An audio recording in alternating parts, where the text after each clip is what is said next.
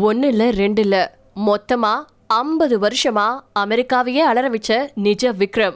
DP Cooper பத்தின பரபரப்பான கதையை பத்தி தான் இந்த பதிவுல நீங்க தெரிஞ்சுக்க போறீங்க. செப்டம்பர் பதினொன்னு ரெண்டாயிரத்தி ஒன்னு. அமெரிக்காவுல பத்தொன்பது தீவிரவாதிகள் அடங்கின குழு அமெரிக்க விமானங்களை கடத்தி நியூயார்க்ல இருக்கக்கூடிய ரெட்டை கோபுரத்தை தாக்குனது நமக்கு நினைவிருக்கலாம் இந்த தாக்குதல் உலக அரசியல மட்டும் இல்லாம விமான போக்குவரத்தின் பாதுகாப்பு குறித்த பிரச்சனைகளையும் தலைகீழா புரட்டி போட்டுச்சு. அதுக்கப்புறமா பாதுகாப்பு விதிகள் பல கடுமையாக்கப்பட்டுச்சு.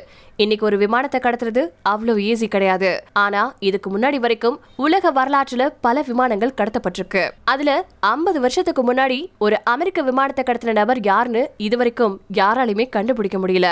தேங்க்ஸ் கிவிங் அப்படின்னு சொல்லப்படக்கூடிய நன்றி செலுத்தும் தினம். America Canada Grenada Saint Lucia மற்றும் சைபீரியா போன்ற நாடுகள்ல பல்வேறு தேதிகளில் கொண்டாடப்படக்கூடிய ஒரு தேசிய விடுமுறை நாள். அறுவடை திருநாள் மற்றும் முந்தைய ஆண்டு நிகழ்வுகளுக்கு நன்றி செலுத்துற நாளா இது தொடங்கப்பட்டுச்சு. ஆயிரத்தி தொள்ளாயிரத்தி எழுபத்தி ஒன்னாவது வருஷம் நன்றி செலுத்தும் தினத்தன்னைக்கு டான் கூப்பர் அப்படின்னு தன்னை அழைச்சிக்கிட்ட நாற்பது வயதுடைய நபர் விமான நிலைய கவுண்டர் அணுகுனாரு. அவர் அமெரிக்காவின் போர்ட்லாண்ட்ல இருந்து சியாட்டுக்கு செல்லக்கூடிய ஒரு குறுகிய பயண விமானத்திற்கான ஒரு டிக்கெட்டை வாங்கினாரு. அதுக்கப்புறமா விமானம் புறப்பட்டு பறக்கவும் தொடங்குச்சு. அப்ப அந்த நபர் விமான பணிப்பெண்கள் கிட்ட உணவு வகைகளை ஆர்டர் செஞ்சாரு. விமானம் வானத்துல நிதானமா பறக்க தொடங்கினப்போ அவர் விமான பணிப்பெண்கள் கிட்ட ஒரு குறிப்பை கொடுத்தாரு.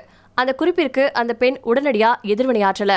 இதனால அதிருப்தி அடைஞ்ச அந்த நபர் அந்த பொண்ணை திரும்பவும் கூப்பிட்டு தான் கொடுத்த குறிப்பை உடன் பார்ப்பது நல்லது தன்னிடம் வெடிகுண்டு இருக்கிறது அப்படின்னு சொல்லி நேரடியா தெரிவிச்சிருந்திருக்காரு. அந்த நபர் தன்னை டான் கூப்பர் அப்படின்னு அழைச்சுக்கிட்டாரு. அவருடைய சின்ன சூட்கேஸ்ல வெடிகுண்டு அமைப்புகளுக்குரிய ஒயர் கம்பிகளின் வலைப்பின்னல் இருந்துச்சு. இதை பார்த்த அந்த பொண்ணு உடனடியா இந்த குறிப்பை விமானி கிட்ட தெரிவிச்சிருந்தாங்க.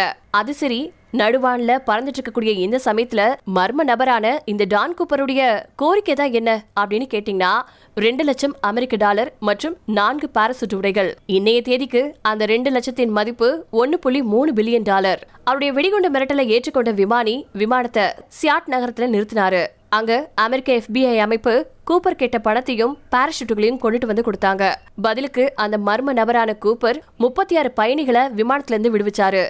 மிச்சிருக்கக்கூடிய விமான பணியாளர்கள் மற்றும் விமானிகளோட அவர் சியாட்ல இருந்து திரும்பவும் பறந்தாரு. அவருடைய உத்தரவின்படி விமானம் மெக்சிகோ சிட்டியை நோக்கி பறந்துச்சு.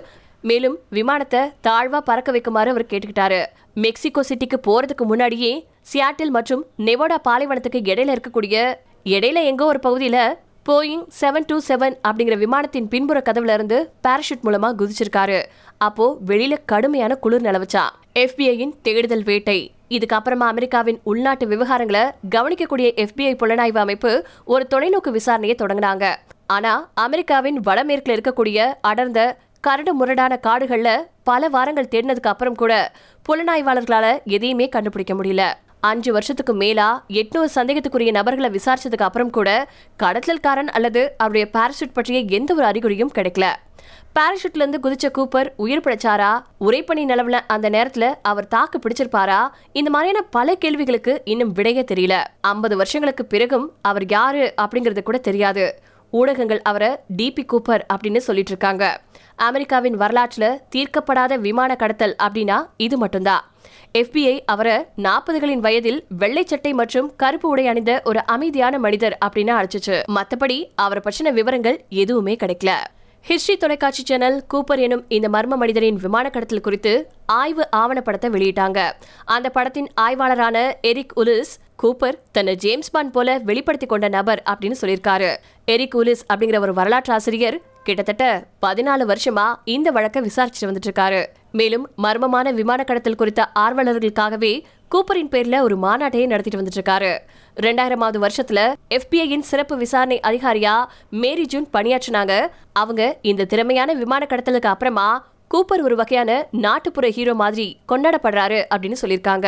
இப்பவும் இந்த விமான கடத்தல் பத்தின விசாரணைகள் ஒரு தனி வழிபாட்டு முறை போல சுவாரஸ்யம் அளிக்கக்கூடிய ஒன்னாவே உருவெடுத்துட்டு வந்துட்டு இருக்கு காரணம் கடத்தினவர் யாரு அப்படிங்கறத இதுவரைக்கும் யாராலுமே கண்டுபிடிக்க முடியல அப்படின்னு சொல்லியிருக்காங்க மேரி. இந்த நிலைமையில தான் தான் கூப்பர் அப்படின்னு டஜன் கணக்குல மக்கள் கூறிக்கிட்டே இருக்காங்களா?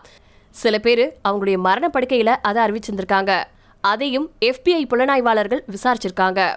பார்பரா டேட்டன் அப்படிங்கிறவரு அமெச்சூர் பைலட் மற்றும் திருநங்கையும் கூட. அவரு தன்னுடைய நண்பர்கள் கிட்ட தாந்தா கூப்பர் அப்படின்னு வாக்குமூலம் சொல்லியிருக்கிறதா சொல்லப்பட்டிருக்கு.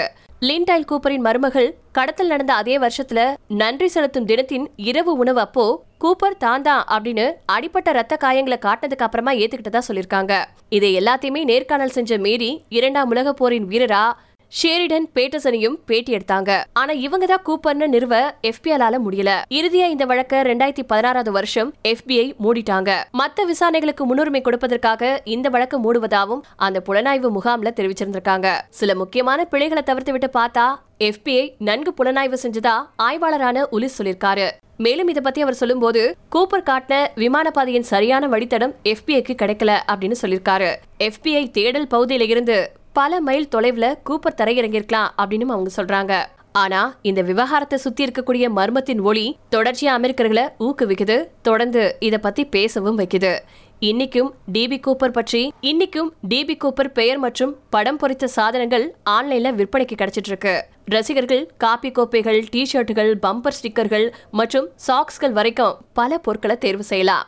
டெக்சாஸ் மாகாணத்துல ஒரு இரவு நடன விடுதிக்கு கூப்பருடைய பேரை தான் வச்சிருக்காங்க. இப்படி ஐம்பது வருஷ காலமா ஆனானப்பட்ட அமெரிக்காவுக்கே தண்ணி காட்டியிருக்காரு இந்த கூப்பர். ஒரு தனி ஆளா விமானத்தை கடத்தி பணைய தொகையை பெற்று பறக்கக்கூடிய விமானத்துல இருந்து குதிச்சு யாருக்கும் தெரியாம மறைஞ்சு போன கூப்பரை ஒரு ஹீரோவா அமெரிக்க மக்கள் கொண்டாடுறதுல ஆச்சரியம் என்ன இருக்கு?